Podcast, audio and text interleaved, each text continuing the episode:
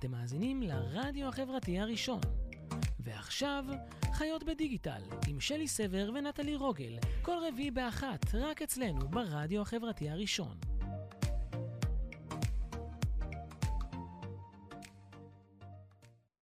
אז אה, היי לכולם, היום אנחנו בפרק אה, חגיגי ומיוחד. אה, איתי באולפן המדהים של מיקסר נמצא מייק זילברג, מנכ"ל ומייסד חברת ISCL, שהיא בעצם? היא בעצם סוכנות קהילות. אנחנו סוכנות אסטרטגית, אנחנו לוקחים ארגונים וחברות את כל התהליך משלב הבכלל מבינים שרוצים קהילה, המון אומרים קהילה בא לי, ולא מבינים מה זה, לרוב חושבים שזה סושיאל, שזה דיגיטל, זה הרבה יותר מזה, וזה לא חייב אפילו להיות בסושיאל ודיגיטל. ומהשלב החשיבה, ההתחלה והתנאה בארגון, ושלב הגדילה כבניית קהילה לארגון, או מחוץ לארגון, או בתוך הארגון, וכל הדברים מסביב. יש לנו כל מיני שירותים של כמו הדרכות, או קורסים שבאים אלינו, וגם לפעמים שירותים שהם מאוד נקודתיים לפתרון בעיות ופתרון משברים. זה בטח אה, ראשי תיבות, ISCL, לא? נכון. לא? אז מה, מה ראשי תיבות? אה, זה International Startup Community Leaders. אה, סיפור מעניין שבכלל לא התחלנו כחברה, התחלנו ככנס. ובעצם ב-2017 הגיע לי מי שהקים איתי את החברה, אורן סימיניאן, שהוא היה ראש תחום יזמות וחדשנות באוניברסיטת תל אביב, וגם מייסד קבוצת הוואטסאפ מנהלי קהילות בישראל. והוא מיצב את עצמו והתחיל את תחום הקהילות לפני איזה עשר שנים בתחום החדשנות, וכל האנשים שהם באקוסיסטם של הסטארט-אפים היו אצלו. קהילה מאוד מאוד חזקה שכולם רוצים להיכנס אליה. והוא פנה אליי, הוא אמר לי, ראיתי, בנית כמה קהילות חזקות, אני רוצה להיכנס, אני אומר לו, תכניס אותי לשלך, היה קליק טוב, ואז הוא אמר לי, תקשיב, קיבלתי תקציב מעיריית תל אביב, רוצים להביא לפה איזה 40, 400 אה, אה, איש מ-40 מדינות, לעשות כנס למנהלי קהילות בינלאומיים של ecosystem של סטארט-אפים, אמרתי, אני בעניין. מפה לשם אני והוא, תוך ארבעה חודשים הבאנו 500 איש מ-50 מדינות. וואו. והיה כנס של שלושה ימים, ואני התעסקתי תשע שנים בפריפריה, ואמרתי לו, אני לא מוכן שנוותר על הפריפריה, אפילו שעיריית תל אביב מימנה. אז השגנו מימון גם מירושלים, חיפה ובאר שבע, וביום השלישי הבינלאומיים התפצלו לאוטובוסים, וכל אחד הלך לעיר אחרת, למיני אקו-סיסטמים שלהם. מדהים. אה, וזהו, ומשם פתאום הבנו שיש ביקוש וצורך, והמון דיברו על קהילה, היו לנו 54 דוברים, 30 הרצאות ופאנלים. וכולם דיברו על קהילה, אבל אף אחד לא הצליח to frame מה זה בדיוק קהילה. כולם כזה על הדרך בנו, היה איזה צורך שעלה, אבל אף אחד לא באמת הצליח להסביר או לפרק את העניין הזה. כן, פתאום ו... יש לנו צלצול לזה, זה קורה גם באולפן שמתקשרים. אמ, ובעצם מה שקרה זה שאחד השותפים בכנס היה Start-Up Nation Central, שזה מלכ"ר שבונה את ה ecosystem של הסטארט-אפים בישראל. ואמרנו להם, תקשיבו, בואו נמפה, מיפיתם את כל הסטארט-אפים בישראל ואת כל המשקיעים, למה לא ממפים קהילות? קהילות הם ה connectorים הכי חזקים של האקו-סיסטם. מסתבר שיש עבודה של הבנק. העולמי, שגם אומר את זה ב-2015, שהדבר הכי חשוב לפיתוח אזורי, החמישי, האלמנט שעד אז לא מיפו אותו, הוא Networking Assets, וקהילות זה Networking Assets. אוקיי. Okay. אז uh, התחלנו לעבוד איתם, וממש יצרנו מתודולוגיה שעד היום זה מה שאנחנו מלמדים ובונים בארגונים, וגם שאבנו מהרבה ארגונים בעולם, אמ, אבל כזה קפצתי מהשם ודיברנו על מלא דברים, אז בגדול זה International Startup Community Leaders, והרעיון הוא, אנחנו מאגדים המון מומחי קהילות מכל העולם, והנישה היא בעצם לחבר את ה mindset של סטארט-אפים לבניית קהילות. אנחנו טוענים שהקהילות זה הסטארט-אפים החדשים. אז אמרת קודם mm-hmm. את שם הקוד קהילה. אוקיי. Okay. שהוא... Um, אם יורשה לי, מתחיל להיות מאוס כמו storytelling וערך. מעולה, וואי, שמח שאמרת את זה. אז בוא אה, ניישר קו על הדבר הזה, ואתה גם אומר, אתה בעצם עושה קהילות לארגונים. אז בוא קודם באמת נגדיר מה זה הדבר הזה, שכבר נשבר לי לשמוע אותו, ולמה ארגונים צריכים אה, קהילות? שאלה מעולה ונהדרת, ותודה ששאלת. אה, בגדול, בוא נדבר שנייה מה זה קהילה. אוקיי. אם הייתי שואל אותך מה זה קהילה, מה היית עונה? שזה אה, קבוצת אנשים שיש להם אינטרס או תחום עניין משותף, והם אה, עוזרים אחד לשני, יש ביניהם איזו הדדיות, אה, תחושת שייכות, מרגישים שהם באמת מקבלים משהו. רוב הקהילות שאני מכירה, הלקבל משהו זה תחושת שייכות ותמיכה. זה מה שאני חווה בתוך הקהילות שאני חברה בהן. אז, אז קלט לפחות או יותר מה שאומרים, אבל עדיין זה כל כך אמורפי. ובעצם אחרי הכנס הזה עם Start-Up Nation, אז, אז אמרנו בואו נבין את זה, ו, ובואו נמפה קהילות, אבל בשביל למפות קהילות צריך להגדיר מי קהילה ומי לא. ובעצם בתהליך הבנו שהצורת חשיבה היא לא נכונה, וצריך לפרק את זה לשתיים, שיש בסיס האם אתה קהילה או לא, ואז כמה אתה קהילתי. וכאינדקס, רצינו שהאינדקס הזה גם ייצר co-evolution. מה זה אומר co-evolution? לא רק שאנחנו נמדוד משהו, אלא שהמדידה תשפיע חזרה. הופה. אמ, ואז בעצם אמרנו, הפירוק הזה דווקא בא לנו טוב. זאת אומרת, האם אתה יכול להיכנס לאינדקס, אה, נכנס לשתי פריזמות, קודם כל, האם אתה קהילה, והיינו צריכים להגדיר מה זה קהילה, והבנו שבשביל שיתקיים קהילתיות, צריך שלוש יסודות. זה עדיין לא אומר שאתה, שאתה קהילתי, אבל כן צריך יסודות בשביל קהילה. והיסוד הראשון הוא מה שאמרת, וזה מה שכולם אומרים, וזה מה שכתוב בספרים, אה, שקהילה היא קבוצה של אנשים עם אינטרס או מכנה משותף, אנחנו קוראים לזה common ground, וזה בעצם מבחינתנו הלב של הקהילה. זה מה שמניע, זה מה שגורם לאנשים להתגבש, לחשוב, להיות ביחד. אבל אנחנו צריכים שקהילה תהיה בשיח, ויהיה בה החלפה של דברים, ורעיונות, ומחשבות, ויצירה משותפת, שזה ליבה והמהות של קהילה, וזה למה קהילות הם הדבר הכי מדהים, כי אנחנו רואים איך פתאום כמה אנשים מתחברים ביחד ונוצר משהו סינרגטי. בן אדם מתמלא באנרגיות, פתאום רוצה ליצור, דברים שלבד לא יכולתי ליצור, אני יכול לייצר. בשביל אה, שזה יקרה חייבים חלל. החלל הזה כיום יכול להיות גם דיגיטלי, אה, הוא יכול להיות גם וגם, הוא יכול לפעפע בין שני העולמות, אנחנו קוראים לזה אונליין ואון לייף. קרדיט לעומר קלדרון, גם קולגה מהתחום שהמציא את המושג שאני נורא אוהב, והוא אומץ אצלנו. אה, וזה השלב השני, לראות האם יש להם חלל. הרבה פעמים אתה מוגדר על ידי מה שאתה לא. זאת אומרת, כאילו, okay. אוקיי. צריך להגיד, אי אפשר להגיד, תמיד אומרים הקהילה הגאה. לא כולם אוהבים להיכנס לתוך כל הגדרה. ולתוך קהילה. כן. אז הרבה פעמים גם חלק מהגדר והחלל הזה, זה גם מי עובר איזה registration או איזשהו אישור. חייבים לעבור כדי להבין מי לא ומי כן, כדי להבין okay. שאני חלק מהקהילה. נדבר על קהילתיות, נבין למה זה חשוב. והשלב השלישי הוא בעצם uh, facilitation, הנחיה, או אנחנו קוראים לזה community leadership, אז יש לנו... המנכ"לים, כמו שקוראים להם. בדיוק, ל... מנהלי הקהילות, כן, כן. לגמרי. והמנכ"ל, מנהל הקהילה, um, הוא התפקיד שלו, הוא להגדיר את הגבולות האלה, את החללים האלה. הוא צריך לבדוק שאנחנו עדיין ב-common ground ברור. לפעמים אנחנו רואים קהילות שמתפצלות, לפעמים באופן נכון. מאוד קשה, ולפעמים זה נהיה תת-קהילות. Okay. אוקיי. Um, וזה בעצם שלושת היסודות, common ground, common space ו-community leadership. נכון, אבל בסוף, זאת אומרת, מה ש... שוב, אני mm-hmm. מדברת כרגע על החוויות שלי, מה שאנחנו רואים בדרך כלל זה שקהילה תיאורטית לא נוצרת מעצמה, מהקהילה, אלא יש אדם אחד או שניים או שלושה או חמישה mm-hmm. שיש להם איזשהו אינטרס להקם, לייצר את האקו-סיסטם הזה, הם מקימים את הקהילה, אם היא קהילה טובה, אם הם עושים עבודה טובה, היא באמת uh, מתפתחת, פורחת, נהדרת, ואז בתיאוריה הם הופכים להיות מעט מיותרים. זאת אומרת, הם, הם מנהלים, אבל הם, אה, לא מורגש הניהול, אלא באמת יש תחושה שזה, בוא נאמר ככה, בעיניי בקהילה טובה, זה הפוסטים הזה של, רגע, מי מנהל את הקהילה פה? מדהים. איך אני מגיע למנהל את הקהילה או למנהל הקהילה? ויש קהילות שהן מצוינות וטובות ומדהימות, אבל נורא ברור מי מנהל אותם, והאג'נדה שלו היא מאוד ברורה, אה, ואני שואלת, האם, אה, ובדרך כלל זה קורה, זאת אומרת, אה, בקטעים המסחריים, זאת אומרת, כשאדם רוצה, יש לו ידע, יש לו תחום חשוב, הוא רוצה להעביר את הידע שלו הלאה, אז הוא בונה סביבו קהילה. אבל האם זה קהילה או גרופיז, או, או, או לקוחות, או... או קהל. וזה בדיוק העניין, הם okay. אוקיי. קהל, הם אנשים שמקשיבים. התקשורת היא ממני אליהם, ולפעמים אני רוצה לשמוע אותם, אבל הם מדברים אליי. הם מדברים על הוד מעלתו, מה אני עשיתי טוב, תנו לי פידבק, תנו לי זה. ממש ככה. אבל זה בדיוק, אבל זה, ולכן זה קהל. אוקיי, אוקיי זה ועדיין ממש... מגדירים את זה קהילה.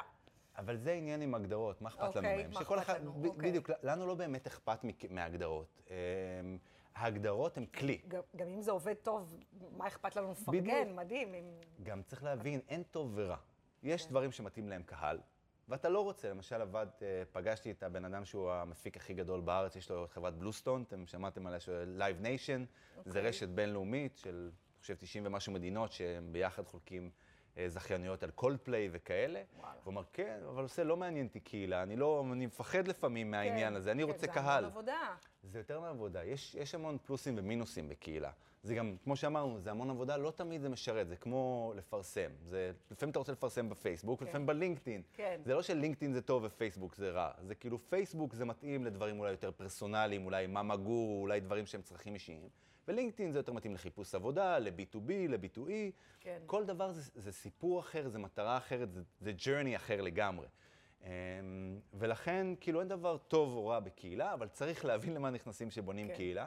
ושכל אחד יקרא לו מה שהוא רוצה, אבל בסוף, כמו שאמרת, אם אתה נמצא במישהו שקורא לעצמו קהילה והוא לא קהילה, אתה מרגיש את זה מהר מאוד, ואת הערכים שבאת לקבל מקהילה, אם לא קיבלת, את כן. יוצאת. אם את מרגישה שאת רק קהל, ולא שואלים באמת אותך, ולא מאפשרים לך תמיכה, הדדיות, את כל הדברים האלה שאמרת, אז את לא תישארי שם, כי מכרו לך את זה כפולס. למה ארגון, אה, שוב, שאיר...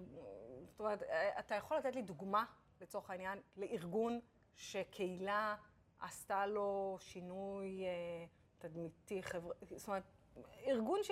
למה ארגונים צריכים קהילה? סתם, אני זורקת, אה, לא יודעת, IBM, למה IBM צריכים קהילה? מעולה. האם יש להם קהילה? לא יודעת. יש להם כמה, במקרה עכשיו התחלתי להתכתב עם מרקוס, שהוא ה-CCO, ה-Chief Community Officer של אה, IBM, זה מצחיק. ממש, לפני יומיים אני ומרקוס מרקוס, התחלנו לדבר. חשבנו עליך? כן.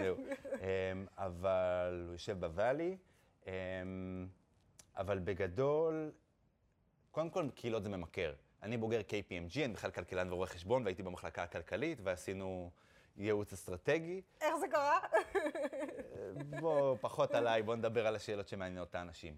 אמ, אבל, אבל למשל סתם, כי פשוט זה נושא מרתק, לפני שנתיים וקצת, אה, פנתה אליי מישהי שהייתה בשיווק של KPMG, והייתה עדיין בחופשת לידה, ואמרה, אני רוצה לפתוח קהילות ב-KPMG, שזה משרד רואי חשבון גם אפור, כן. וכבר הייתי די מוכר בתעשייה, לא היו הרבה אנשים בתעשייה הקטנה הזאת, והתייעצה איתי, והיא אמרה לי, לא נותנים לי וזה, אבל אני בחופשת לידה, רוצים שאני אחזור? אמרתי, אם אני חוזרת, אז אני רוצה חצי משרה להתעסק בבניית קהילות. אמרו לי, מה זה אומר? אמרו לי, לא אכפת לי, תנו לי לעשות את זה. וכאילו, נתנו לה חצי משרה להתעסק בבניית קהילה, באמת בנה את קהיל, קהילת את הארגון בוגרים שלה, שלה, שזה כמה קהילות אפילו ארגון בוגרים, כי יש מחלקות שונות נכון, ויש וזה. מחזורים. בדיוק, ומפה לשם היום כבר יש לה עוד עובד, והיא מנהלת ארבע קהילות, את קהילת ארגון הבוגרים, את uh, קהילת העובדים, את קהילת המרצים מתוך העובדים, ואת. קהילת הסטודנטים שמועמדים אה, להתקבל. להתקבל לזה. וואו. עכשיו, יש כמה ערכים מטורפים בבניית קהילה. קודם כל זה משאב, וזה משאב, כמו שסיפרת קודם, אני תמיד אומר, אנשים תמיד מייחסים קהילות לשיווק. ואני אומר, נכון, זה כאילו, ה- במרכאות, המועדון לקוחות החדש. אז אין ספק. אבל, אבל זה לא. אז, אז קודם כל, מועדוני לקוחות הרבה פעמים זה יכול להיות קהילה, אבל לא, לא ניכנס למה כן בדיוק, כי, כי התפר פחות מעניין, אלא הערך שזה נותן. סליחה על עוד מילת באז. אבל לא, אבל מילת, ערך הוא בעייתי שמדברים עליו בעלמא, בלי להגיד, אני value creation, אז מה אתה עושה? אז אם אתה מסביר לי מה אני עושה, הכל טוב, כמו עם קהילה. אז בואו נסביר שנייה מה, מה הערך שקהילה מביאה. אחד, אמ, תחשבי על זה שאם אתה שיווק, אני אומר תמיד ששיווק הוא דלק אה, מאובנים, fossil fuel. אוקיי. את שמה 100 דולר בפייסבוק, את מקבלת 20 לידים. את פחות או יותר יודעת ה-CPU, את כל הדברים האלה, כן. ו- וכאילו, יש לך איזה נתון, תפסיק להזרים כסף לפייסבוק, יפסיקו לבוא את האנשים. נכון. וכמו שסיפרתי לפני רגע, הקהילות הבאמת חזקות והטובות, פתאום אין מנהל קהילה שמנהל אותם, כי זה כמו אנרגיה גרעינית. זאת אומרת, נורא מורכב ומסובך, ולכן צריך אנשים כמונו פיזיקאים כאלה, שצריכים להצליח, ואנחנו גם לא יודעים, להצליח לעשות את ה collision האלה של להכניס את החומרים, האורניום U35, קצת מורכב, לבדוק, לייצר collisionים ולהתניע את הליבה הזאת. ברגע אבל שהצלחנו להתניע את הליבה של הקהילה, התפקיד שלנו הוא הפוך, הוא רק לדאוג שה... שהם יישארו ב-on topic ולא יתפוצצו. וואו, לא יתפוצצו. שהם לא יתפוצצו ולא יצאו מ-off topic או יפגעו בקהילה, או לפעמים כאילו יש דיונים שהם יכולים להיות משבריים. כן, למשל, נכון. כאילו, אה, פתאום פתחו על מה אתם חושבים עלינו ואתם חרא ארגון וכל זה, אז איך אתה כן, מנהל נכון. משבר? אז שזה פעם היו פותחים קבוצות אה, עובדים, אה, מה שנקרא, התארגנויות עובדים אה, נגד החברות. אה, זה- זה מבפנים. פעם- כן, ש... זאת אומרת, לפני הקהילות היה הרי קבוצות. תכף נדבר באמת על העניין הזה של ההבדל בין קהילה לקבוצה, אבל נגעת פה בנקודה שהיא בעיניי אחד הדברים, זאת אומרת, לפתוח קהילה זה לא בעיה. אתה יכול לפתוח עמוד. כמו לפתוח חברה, אגב. כן, אתה רושם קהילה, כן. אתה עושה מקסימום איזו סדרת שאלות אה, כאלה, לבדוק האם באמת אתה מתאים.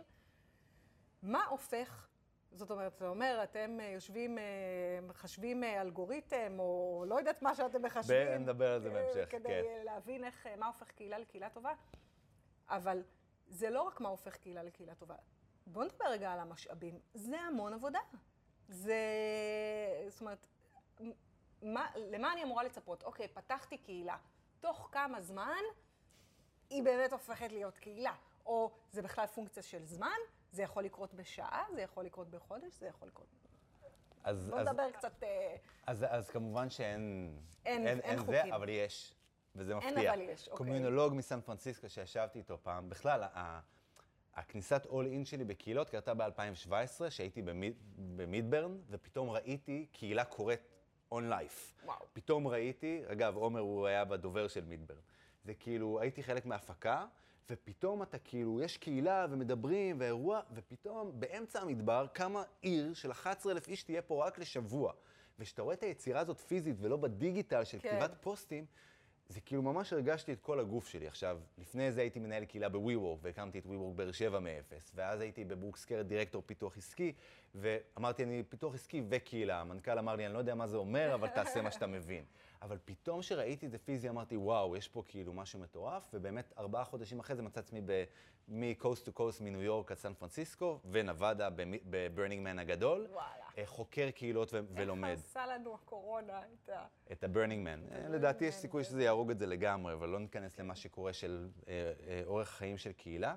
אבל אה, אם נחזור לעניין הזה אה, של איך מזהים ואיך, כמה זמן זה לוקח, אז באופן מפתיע תשעה חודשים, כמו לידה. באמת? כן. זה יש- הסטטיסטיקה? זה הסטטיסטיקה. יא, תקשיב, זו בשורה לא... זו בשורה ממש משמחת. ממש. אז אנחנו... אז תשעה חודשים, אז תזכרו, תשעה. אם אתם רוצים אה, קהילה טובה, תתאפקו חמישה חודשים, נשים אין להם בעיה לעשות את לא, זה. אבל, אבל כמובן, כמו הריון היום, צריך לעשות בדיקות מדי פעם, וצריך לקחת, אה, אה, איך קוראים לזה, סולפט, או את כל ה... כן, כן.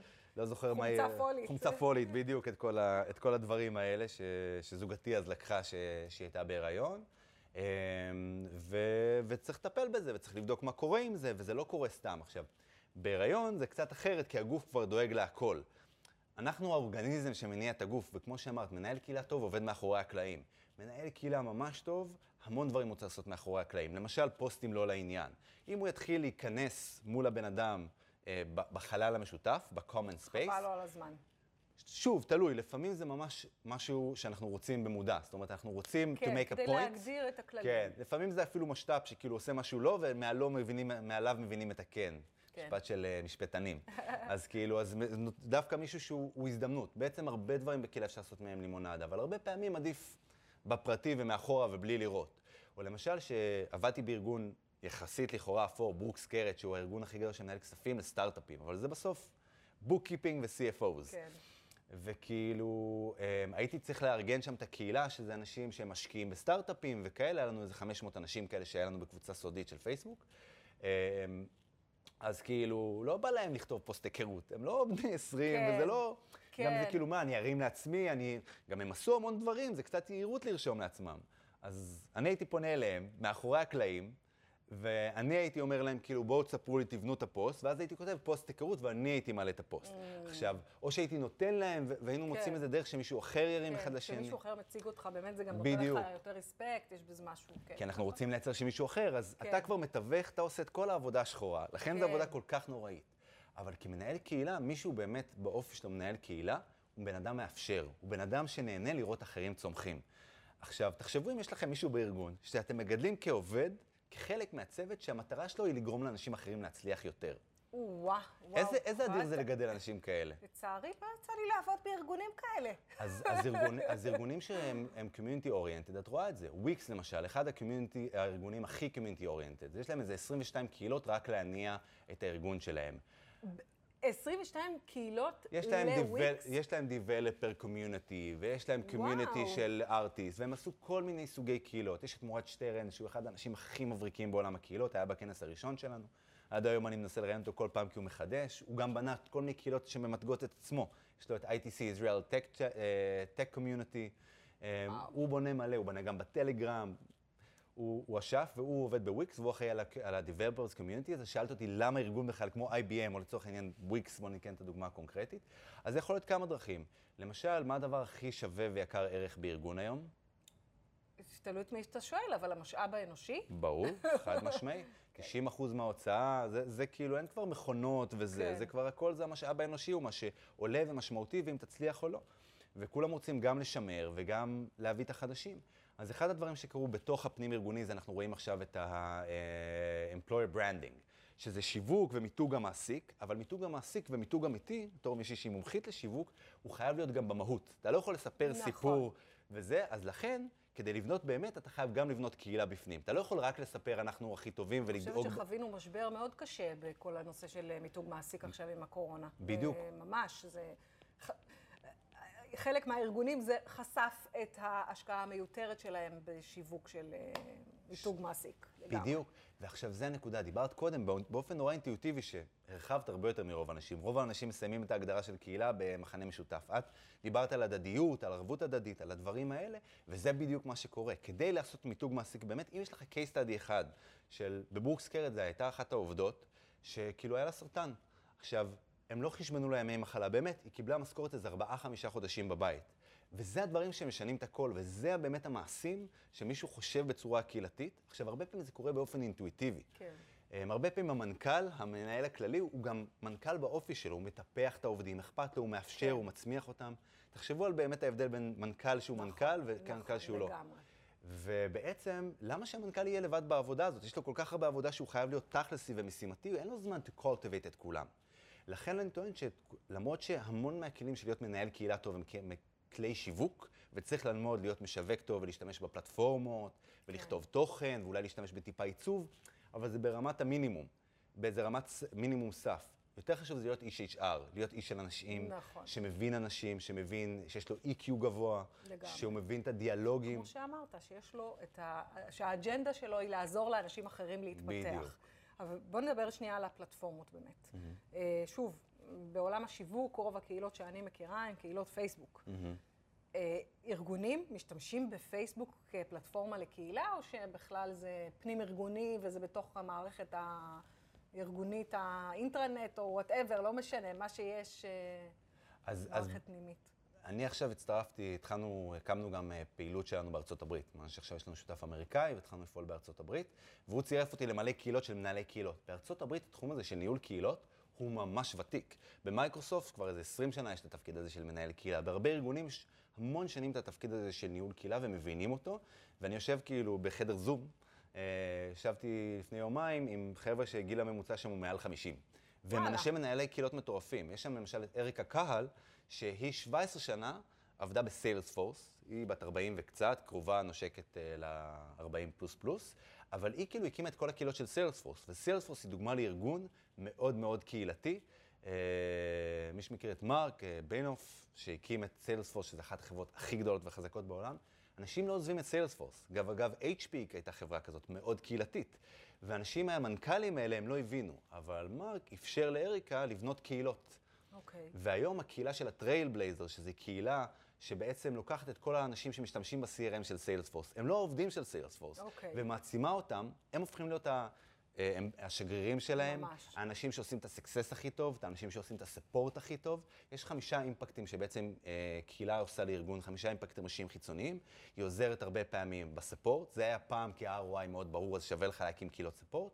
ואז לשאלתך על הפלטפורמות, משתמשים לרוב בפלטפורמות אה, שקונים אותם, SaaS או, או PaaS, כאילו Platform as a Service, וכמו שאמרתי בארצות הברית, זה כבר מאוד תחום מאוד מפותח. יש שלוש חברות מובילות, קורוס, שהיו נקראו לפני זה ליתיום, אמ, יש את ונילה פורומס שמאוד צומחים, ויש את הייר לוג'יק, שיש להם גם איזה AI שעובד טוב על זיהוי, אבל חוץ מזה יש גם חברה ישראלית שנקראת מובילייז, שהיא כבר חמש-שש שנים, והיא צומחת בוואלי חזק, מייטי אמ, נטוורקס, אז יש המון פלטפורמות שאתה יכול להביא לארגון שלך ולהשתמש. אז לא כל הקהילות זה בפייסבוק, רק, רק אומרת.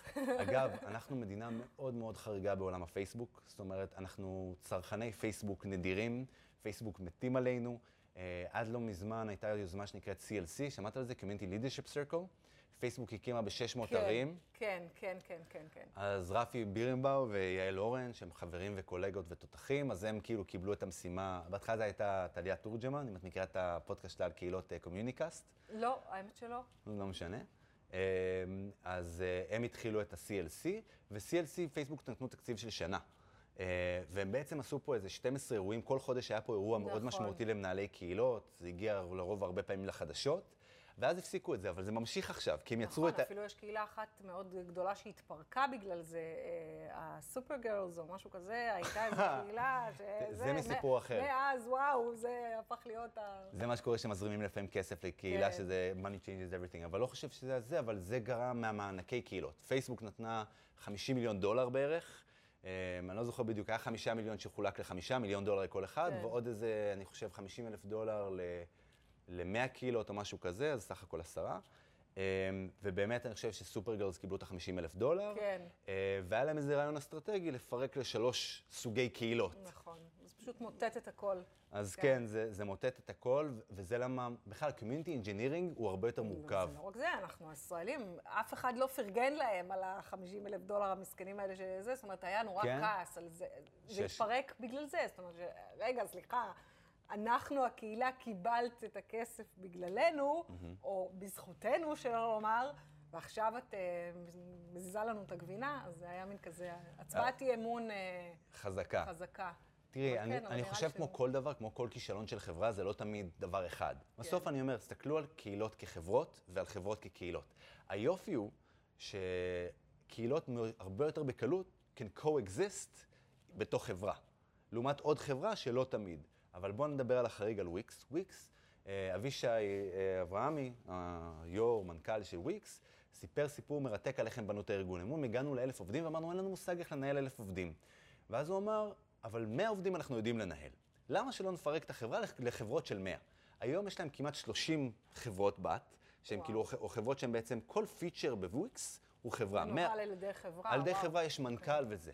אבל מצד שני, יש לך חבל, יש לך אנשי מרקטינג, למה שהם לא ידברו ביניהם? ואז מה שקורה, יש גילדות. ואז הארגון הוא מטריציוני לגמרי. ארבעה ימים בשבוע אתה עובד כחברה על פיצ'ר מאוד אורגני, מאוד את כל ה-value chain לעומק, או יותר נכון לרוחב. כן. ואז אתה כאילו, יכולת שלך לעומק בתחום המרקטינג, אתה פעם בשבוע נפגש עם הגילדה שלך, עם guild, גילדת המרקטינג, גילדה, גילדת ה-developers במובייל, גילדת ה-developers בתחום אחר. מקסים, האמת, רעיון... אה, ואתה מאפשר לך לנהל את זה. מאפשר בדיוק, אה, ומאפשר צמיחה. יותר טוב. וזה גם הבנה של הקהילות שלך. זאת אומרת, יש לי את הקהילה שלי, שאנחנו עכשיו, הקהילה שהמטרה שלה היא לבנות פיצ'ר, ויש לי את הקהילה המקצועית שלי, שאני רוצה להשתפר בידע שלי בתחום המרקטינג. כן.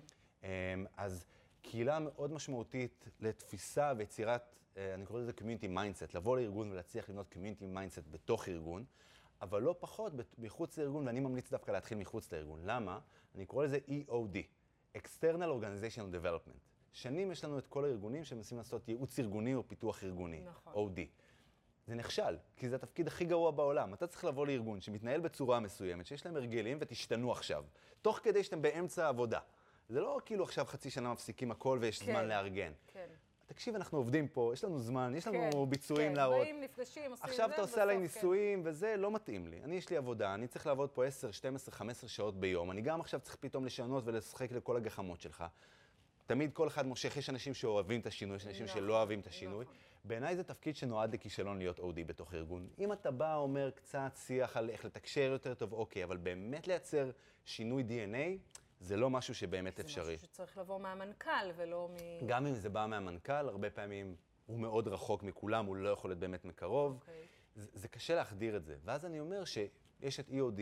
EOD זה בניית הקהילה החיצונית. בוא נגיד, אנחנו מספרים סיפור, אנחנו חברה שדואגת ו- ונותנת חזרה. עכשיו, רוב העובדים בפנים כבר נמאס להם והם מאוד עייפים. אבל אם פתאום תבנה קהילה חיצונית, והקהילה החיצונית הזאת באמת, כאילו תשקף את החלום, את ה- כאילו מה שאנחנו אומרים שאנחנו, את ה-storytelling, כאילו ה-fake it, fake it and we'll make it, פתאום, כאילו העובדים רואים, בואנה, הלקוחות שלנו תורמים וזה, בוא נצטרף ללקוחות שלנו, ופתאום זה כמו איחור. לשנות, כאילו פתאום כן. הבאנו עוד זרע, עוד, עוד איזה גזע שהוא משמעותי, שיש לו איזשהו DNA מסוים, החזרנו אותו לארגון, ופתאום הארגון יכול להשתנות. כשנותנים זרע בתוך משהו שהוא כבר עץ ענק, אין לו יכולת באמת להשפיע. כששמים איש OD אחד על 200 או 1,000 עובדים, הסיכוי שלו להזיז דברים הם קטנים. גם אם המנכ"ל מדי פעם נותן לו שעה בשבוע ומקשיב לו כן. ואומר לו, חבר'ה, תקשיבו לאודי. אומרים לו, בסדר, בסדר, והוא הולך מהחדר והוא תן לנו לעבוד. אה, ה-CMO שלי, ה-VP שלי רוצה כן. תוצאות אחרות. אה, ולכן כאילו העניין של בניית קהילה חוץ היא הרבה יותר קלה, היא הרבה יותר יכולה, כל מה שאתה יכול לרצות ולדמיין יכול לקרות, אבל, וצריך לבחור בסוף עם המשאבים. וכמו שסיפרתי עם הסיפור של KPMG, תצליחו עם בניית קהילה אחת, חוץ-ארגונית, פנים-ארגונית, זה יתפוס, אנשים יגידו, וואלה, יש פה משהו, זה לא רק איזה מילת באז, ולאט לאט יבואו הזדמנויות מהשטח. בן אדם יגיד, בואנה, בא לי להקים אה, קהילה סביב נושא המרקטינג, ופתאום הוא יקים קהילה שמדברת ומעצימה את אנשי המרקטינג בארגון. אנחנו קוראים לזה professional community, או כן. content community. ולאט לאט אנחנו רואים שזה מדבק. שמישהו מצליח לעשות קהילה מוצלחת ולקבל הכרה בגלל זה, ופתאום מעמד בגלל זה, וכל מיני דברים נוספים שנוספים לקהילה, פתאום עוד אנשים רוצים גם להקים קהילות. אנחנו רואים את זה. כן, אנשים מאוד רוצים להקים קהילות. בואו נדבר שנייה על אה, מספרים. מה, אופ- זאת אומרת, אה, מה הגודל המומלץ, או האפקטיבי, או המינימלי, על מנת שניקרא קהילה ולא קבוצה? כי סתם, אני אומרת, למשל, אתה מדבר על קהילות מקצועיות. האם לקחת עשרה אה, אנשי שיווק, אה, שיש להם אה, היוועצות עמיתים, נקרא לזה, האם זאת קהילה או שזה היוועצות עמיתים? אז, אז, אז בואי, נגעת בנקודה מאוד מעניינת. אני לא חושב שההבדל בין קבוצה, זה דווקא בעצם, זה חזק מאוד. Uh, ואז נדבר שנייה על הקהילתיות. אמרתי לך שהשלב הראשון היה בכלל להגיד האם אתה קהילה, כן. אבל כמו ידידה שלי שהיא עברה לגור בעתלית, וזה יישוב קהילתי, יש לו את הכותרת כן, של קהילה, נכון. אבל אף אחד לא מדבר עם אף אחד, אף אחד לא מכיר את אף אחד, אף אחד לא באמת עוזר אחד לשני, והיא החליטה שהיא לוקחת זמן לשנות את זה. זה שאתה קהילה ויש לך את כל האלמנטים, את המכנה משותף, כולנו גרים פה על הים כן. בחוף עתלית. כולנו בעצם החלל, הנה יש פה גדר, מאוד ברור איפה זה המוש... היישוב עתלית, ויש פה ראש עיר, יש פה מישהו שקובע את מה קורה וזה. כן. עדיין זה לא אומר שיש קהילתיות, ובשביל קהילתיות ממש גילינו שיש סולם כדי לייצר קהילתיות. אחד זה באמת לחזק את ה-shared identity, אנחנו קוראים לזה PLM, People Like Me. להרגיש אוקיי. שאנשים הם דומים לי. אוקיי? אוקיי. גם אם מישהו אשכנזי ומזרחי, אבל שיש לנו כן ערכים משותפים, למצוא את המכנה המשותף. ברגע שזה נוצר, באופן אינהרנטי נוצר יותר אמון. אז כן. לחזק את העניין של האמון, וזה העניין של הגדרות, שאמרתי לך שחייבים, כי רק כשיש לך גדר ואתה יודע כן, מבפנים, זה... אתה לא יודע מי נכנס. לאיבוד, כן. זה מאוד חשוב. יש המון דרכים שגם בוא נגיד שאני אציג את עצמי בצורה מסוימת, זה גם PLM, כולנו הצגנו את עצמנו, אבל גם אמון, כי פתאום יש אינטימיות. נכון. יש ממש נוסחה לבניית אמון, לא נדבר על זה עכשיו כי זה להעמיק. Um, השלב הבא הוא לייצר שיתוף, ושיתוף זה יותר כאילו המדליק נר מנר, זה דולק וזה אינו חסר. להצליח כאילו, אם יש לי מידע, זה לא עולה לי הרבה, בוא נשתף אותו. אם אני כבר יודע וכבר לא עושה, תעשה לי מחקר שוק על נק מייק. כן. אני אומר רק, אתה כבר בדקת, תשתף איתי את המידע. כן. ואז פתאום כשאנשים מתחילים לשתף, פתאום קורים דברים יותר עמוקים שהם הדדיות. כאילו לבוא ולהתאמץ בשביל אחר, כי יום אחד זה כן, יחזור נכון, אליי. זה, זה מדבק, אין ספק. שטוב לב הוא מדבק. אבל זה ממש כאילו, יש, יש מיילסטונס להגיע לזה. ואז הדבר הבא, זה אנחנו קוראים לזה layers, שהוא בדיוק הפוך מה, מהזהות משותפת. הוא לאפשר לאנשים גם להתחבר לאותנטיות שלהם. להגיד, אוקיי, אני חלק מוויקס, אבל בא לי להקים קהילה, תת-קהילה. ודווקא זה מחזק את הפולימר של הקהילה, שיש תתי קהילות שמשויכות לקהילה, אבל הם מאפשרים לאנשים ליצור. מידברן או ברנינגמן, שזה נראה דבר ענק, הוא, ניקח את מידברן כי אני יודע את המספרים המדויקים, כן. 11,000 איש, אבל זה 204 קמפינג. זאת אוקיי. אומרת, כאילו, אם לא היה מלא קמפים שהתארגנו בקבוצות קטנות, כן. לא היה אפשר לבוא ל-11 וחצי אלף איש ולהגיד להם, תבנו את, תבנו את המקום. כן, נכון, זה לא היה קורה. אז צריך את הפולימר הזה של התת-ארגונים, וזה מה שמשמר את היחס. אי אפשר לתת יחס אישי בקהילות גדולות. וזה עונה גם לשאלה שלך. זאת אומרת, אם אתה הולך על קהילה ענקית, אתה חייב להבין שככל שתגדל, תצטרך להתפרק לתתי קהילות כדי לשמר את הפולימר, את הדבר הענק הזה. כן. פייסבוק היא בעצם מקרו-קוס- או, או מקרו-קוסמוס של הדבר הזה. הם הגיעו ל-22 מיליארד איש, והם פתאום מבינים איך נצליח להחזיק את זה, איך לא נתפרק כמו הרבה דברים אחרים שהתפרקו. ואז הם הבינו שהם צריכים לשנות את ה-mission statement from connecting the world to building communities. פתאום, אוקיי, התרחבנו, עכשיו בואו נתחיל לבנות את הפולימר הזה מבפנים. כן, כדי ב- שיהיה 2000 לי, באמת, שיהיה אינסנטיב להישאר, כי אחרת זה פלטפורמות כן, חדשות כי אם לא. יחס. כן. בדיוק. אז חייבים לבנות, ולה... ואיך עושים את זה? לא אומרים לאנשים מה לבנות. מאפשרים להם לבנות. מאפשרים שזה יבוא מלמטה. וזה גם מדהים, אם ארגון יאפשר לעובדים שלו, גוגל המציאו את זה לפני 15-20 שנה, של כאילו 70 אחוז אתה עושה את מה שאתה כן. צריך, 20 אחוז אתה עוזר למישהו אחר, ו-10 אחוז אתה עושה משהו משלך. אוקיי. אמ, וזה בעצם, מנהל קהילה הרבה פעמים הוא סוג של HR שאמור לאפשר את הדברים האלה, אבל יותר מלחשוב על הטבות, ו- ואם טוב אתה מרוצה, כן. לגרום לזה לקרות בקבוצות. אוקיי. ותחשבו איזה מדהים זה, במקום שהוא צריך לטפל כמו מש"ק כיתה שאחד, אחד, אחד, הוא פתאום מביא 20 אנשים. זה פתאום עובד כקולקטיב. כן. אז למה ארגון צריך את זה? זה עושה את זה פי אלף יותר יעיל, זה גורם לדברים לצוף מלמעלה, זה מחבר בין האנשים בארגון, או מחבר בין הארגון לאנשים מחוץ לארגון, לקהל הלקוחות שלו והופך אותו לקהילה. אמ, ולמס, ולמספרים אין מספר מדויק, אבל זה כן, ככל שאתה גדל, אתה צריך לפרק את זה, וזה תלוי במטרה. אם אתה למשל, דיברנו על אימפקטים, יש impact של product. יש המון ארגונים שרוצים לבנות קהילת product. אז זה קהילות צריכות להיות קטנות, כן. כי הן רוצות לדבר. נכון. אלא אם אתה עושה crowd sourcing, אבל, כן. אבל קיצר, יש, יש מלא מודלים, יש לנו טיפוגרפיות שבנינו לסוגי קהילות וצורות בנייה, אה, וזה מאוד משתנה. יש קהילות שהן קהילות של עד 300 איש, שזה הקהילות האקסקלוסיביות, ואז כולם פעילים, אבל למשל גם בקהילות של מיליון איש, יש משהו שנקרא אינטרנט קולצ'ר. ממש אנחנו רואים את זה בהתפלגות, יש מחקרים מ-1998 על זה, אה, שיש שלושה מעגלים, שהמעגל ה-90% הוא lurkers, אנשים שצופים בקהילה, יש כן. את ה-9% שהם בעצם פעילים, אבל פעילים בלייט, ויש את האחוז אחד שזה ה-power members, contributors, אנשים כן. שבאמת תורמים, ויש את ה-leadership שזה שניים, שלושה, ארבעה אנשים. אבל זה בסדר שלא כולם יהיו לא באופן כולם אותה יהיו. כל הזמן. טוב, זה בעצם אה, חלומו הרטוב אה, של אה, כל מנהל קהילה, ואם יורשה לי, חלומה הרטוב של כל מנהלת קהילה, שיהיו באמת... אה, 90 אחוז 90 צופים. אחוז צופים. אבל זה חלק מהעניין, זה חלק משהו שאתה צריך להבין שזה עושה, ויש כמה אסטרטגיות. אתה יכול להחליט שאתה עושה קהילה מאוד אקסקלוסיבית, שכולם רוצים להיות חלק כן, ממנה, נכון, ואתה כן. יכול לשים אותם בפנים, ולתת איזשהו תמריץ, או איזשהו, יש לנו, אנחנו קוראים לזה סולם ההשתתפות. עכשיו, דרך אגב, ראיתי, סליחה שאני קוטעת בטח. אותך, שפייסבוק אה, מבטלים את האופציה להיות אה, קבוצה סודית. זאת אומרת, אה, לא יהיה אפשרות יותר אה, להיות קבוצות סודיות.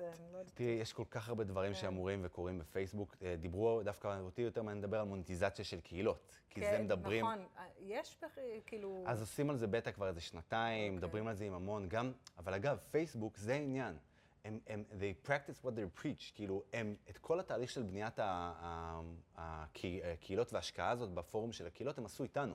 זאת אומרת, אנשים הגיעו לסן פרנסיסקו או ללונדון, ופשוט הם ישבו עם המנהלי קהילות המובילים והבולטים, כן. ושאלו אותם מה הם רוצים. כן. ואני בא הרבה פעמים ללקוחות שלי, וזה מאוד מתסכל כי הם אומרים לי, תגיד לי מה צריך לעשות כדי לבנות קהילה. אז אני צריך לשאול את הקהל שלך.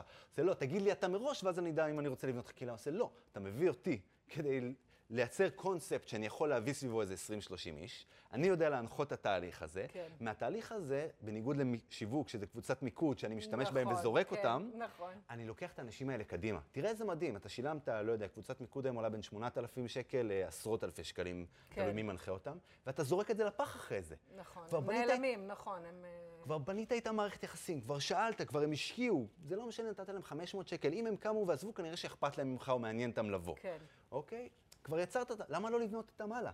וזה מה שאנחנו עושים. אנחנו לוקחים את הקונספט הזה של להתחיל לשאול את האנשים, ומשם לבנות משהו שזה בא מבוטם אפ, ושהם ירגישו שזה בוטם אפ, ושהם לא ירגישו שזה אתה החברה עשית. יש משפט מדהים שאתם זוכרים את וודס, זוכרת את וודסטוק, build it and they will come? כן. אז יש עוד ארגון שבונה קהילות שלקח את זה ואמר, אה, let them build it and they will stay. מדהים. וזה הנקודה. אנחנו בעצם אומרים לארגון, כל מה שאנחנו עושים זה את ה-facilitation, את ה-community leadership הזה, שמאפשרים לזה שהקהל שלכם, אם אתם בוחרים של engineers, או developers, או customers, או advocates, או לא משנה איך נקרא, לגרום להם שהם יצליחו באופן כנה, לא באופן שאתם מנחים אותם יותר כן. מדי לאן, וגם לבחור מה האימפקט שלכם, ו-to align את מה שאנחנו קוראים לו purpose ו-success. מה ה-success שאתה רוצה לראות בעולם, עם מה ה-purpose שהוא באמת יכול להניע אותם, ואז ביחד אנחנו גם בוחרים מה יהיה ה-experience שייצר. לבוא ולהגיד את זה מראש, מה ה-experience שאנחנו הולכים לייצר להם, זה יומרנות.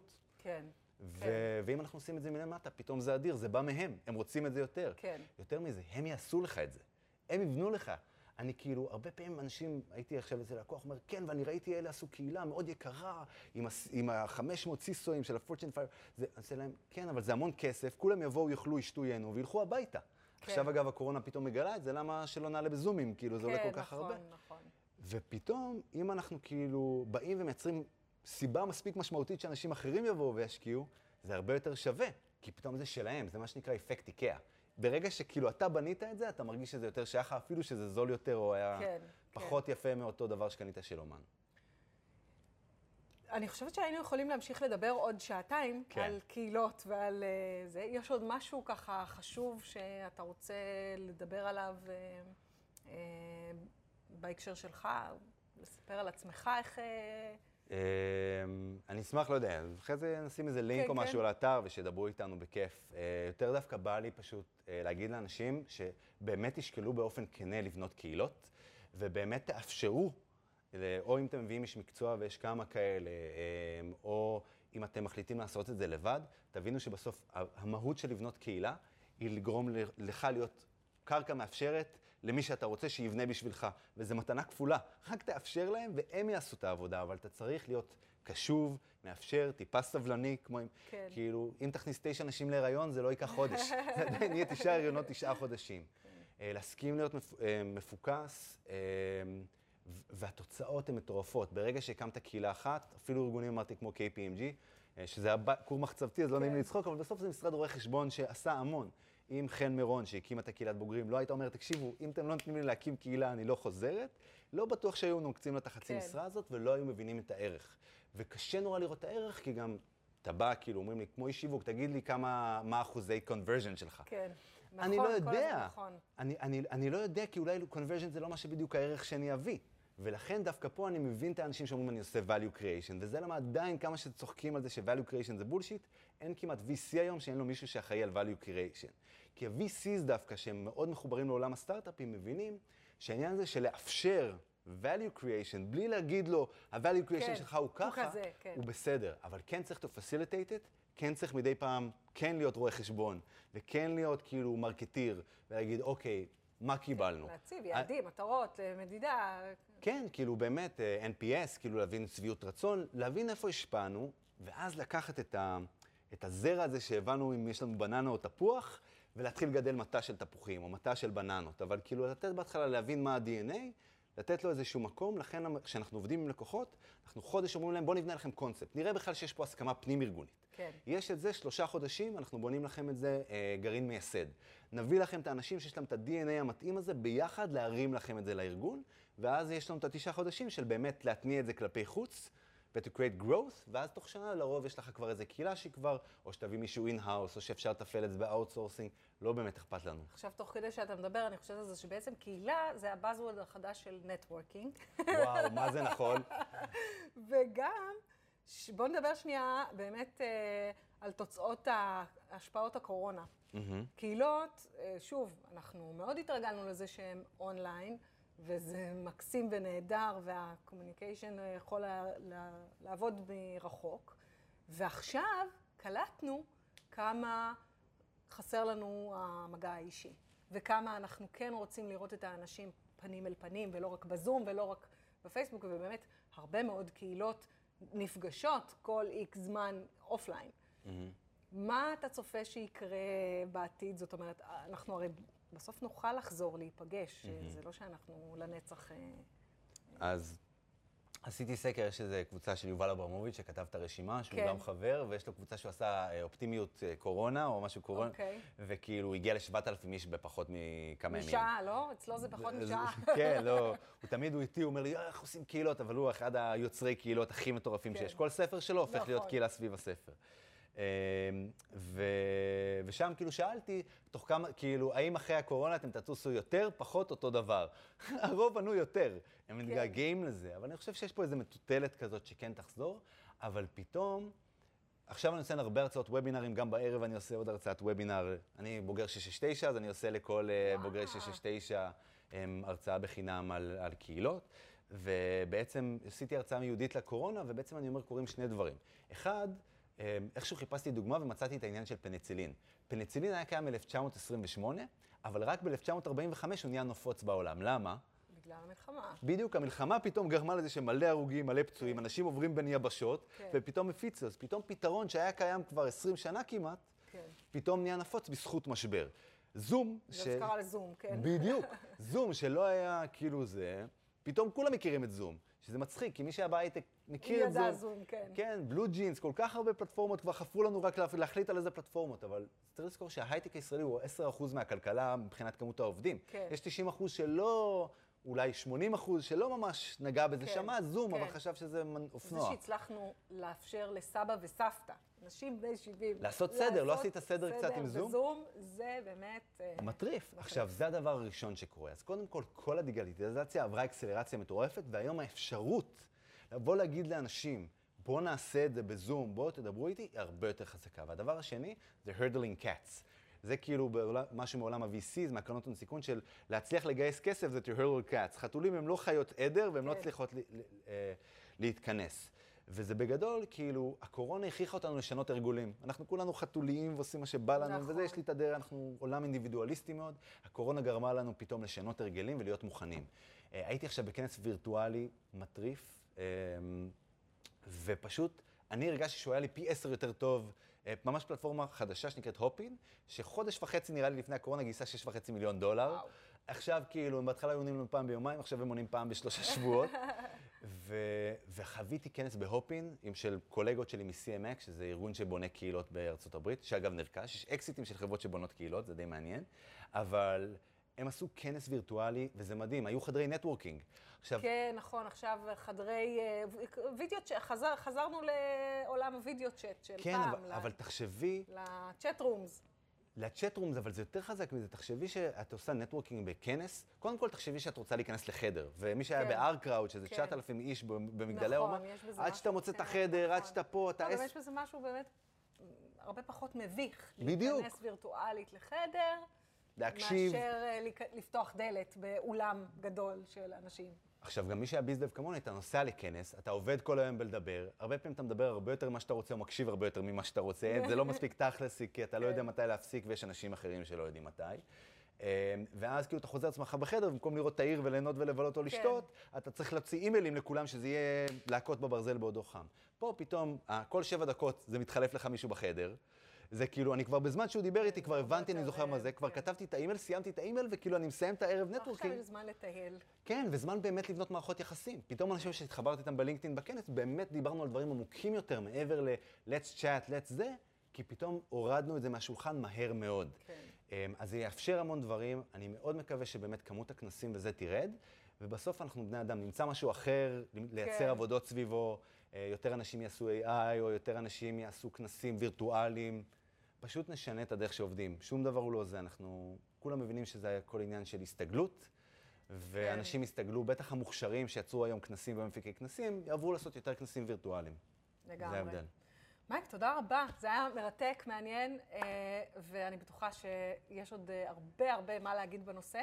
אז אה, מי שירצה עוד לשאול שאלות, אה, יוכל אה, לפנות אליך, כן. נפרסם את המייל. ו... כן, אז אה, זה, אפשר למצוא אותנו בפייס, באתר The ISCL Network ובפייסבוק The ISCL Network גם אותו דבר.